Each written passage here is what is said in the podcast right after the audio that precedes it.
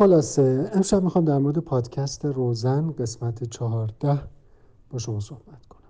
پادکست روزن این قسمت کلا روزنان تو این قسمت های اخیر خیلی داستانی شروع شده. این قسمت هم همینجوری داستان از اینجایی شروع میشه که یک دختر بچه ده ساله توی دادگاه خانواده است و می‌خواد چیکار بکنه؟ می‌خواد از شوهرش طلاق بگیره. همونقدری که کرکوپر من موقعی شنیدن این در واقع این تروریخت فکر می‌کنم قاضی دادگاه هم با این که توی کشوری بود که همچون چیزی معمول بود کرکوپرش ریخت واقعا. و بعدتر جلوتر که مفصلتر توی پادکست در مورد صحبت میشه متوجه میشیم که واقعا هم برگریزون بوده این حرکت. و من کفم برید واقعیتش. خیلی وقتا همین الان توی همین سنی که هستیم و منی که مرد هستم گاهی اوقات دچار رفتار تبعیض‌آمیز میشم.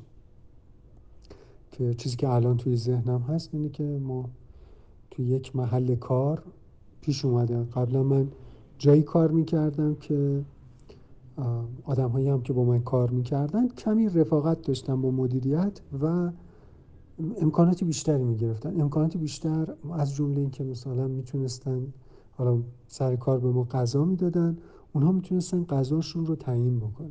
در این حد. تبعیض. می‌خوام بگم یک تبعیضی که شاید برای خیلی ها مهم نباشه و شخصا کارت به استخونم می‌رسید به یه همچین تبعیضی عکس عمل نشون می‌دادم. و عکس هم نشون می‌دادم. ولی اینکه یک بچه ده ساله دختر بچه ده ساله تو یک جامعه ای که همه پذیرفتن همه پذیرفتن که زن سن کم باید ازدواج بکنه زن باید هرچی شوهرش گفته اطاعت بکنه. و همون چیزهایی که می‌دونیم دیگه توی جامعه ما هم کم نیستند آدم هایی که فکر می‌کنن زن کالاست یعنی مال شوهره مال پدره. همین اتفاقات اخیرم که افتاده. توی همین پادکست روزان هم اتفاقات در موردش صحبت شده. قسمت قبلی در مورد قتل های ناموسی بود. اونم گوش بکنید. و همینطور قسمت های قبلیش نه اینکه قسمت های قبلیش چیزی فراتر از این باشه. قسمت هایی که به این موضوع اشاره می‌کنن دقیقا اشارهشون اینه که خیلی ها فکر می‌کنن که زن کالاست. زن مثل تلویزیون مثل یک تابلو مثل یک لیوان. مالکش هستیم. پول دادیم و خریدیمش. اینطوری به موضوع نگاه می‌کنن توی اون جامعه که این دختر هم بود همین بود. همین اینجوری نگاه می‌کردن.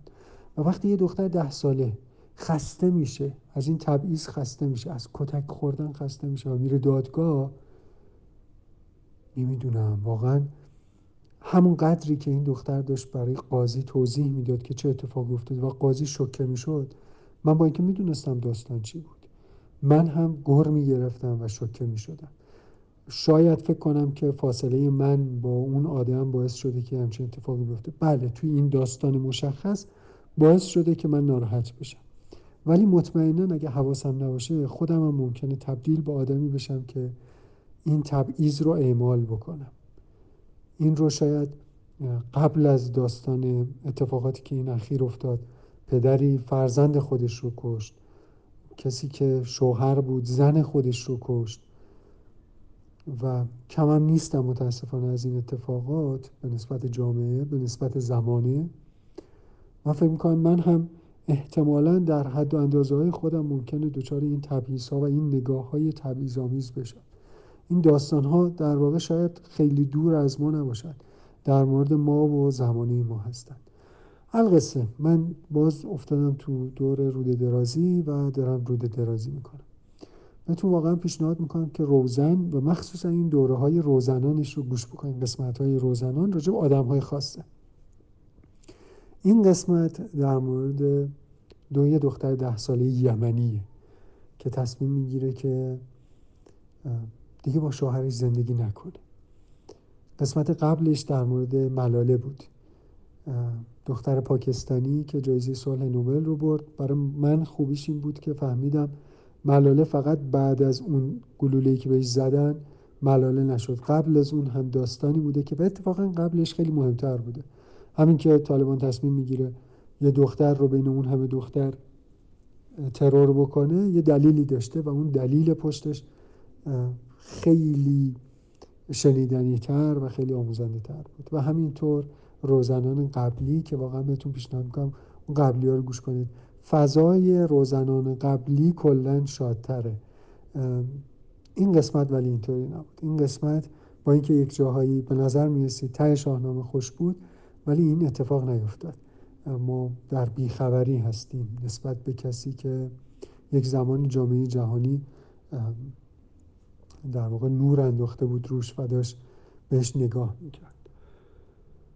و جنگ دیگه جنگ یمنه و باعث بانی این بیخبری شده. در هر صورت